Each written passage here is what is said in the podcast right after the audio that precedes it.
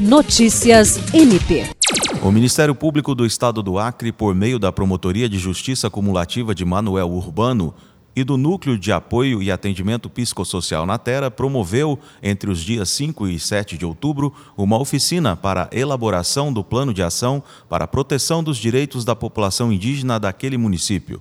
Estiveram presentes o promotor de justiça Dyson Gomes Teles, o prefeito de Manuel Urbano, Raimundo Toscano, além de representantes do Natera.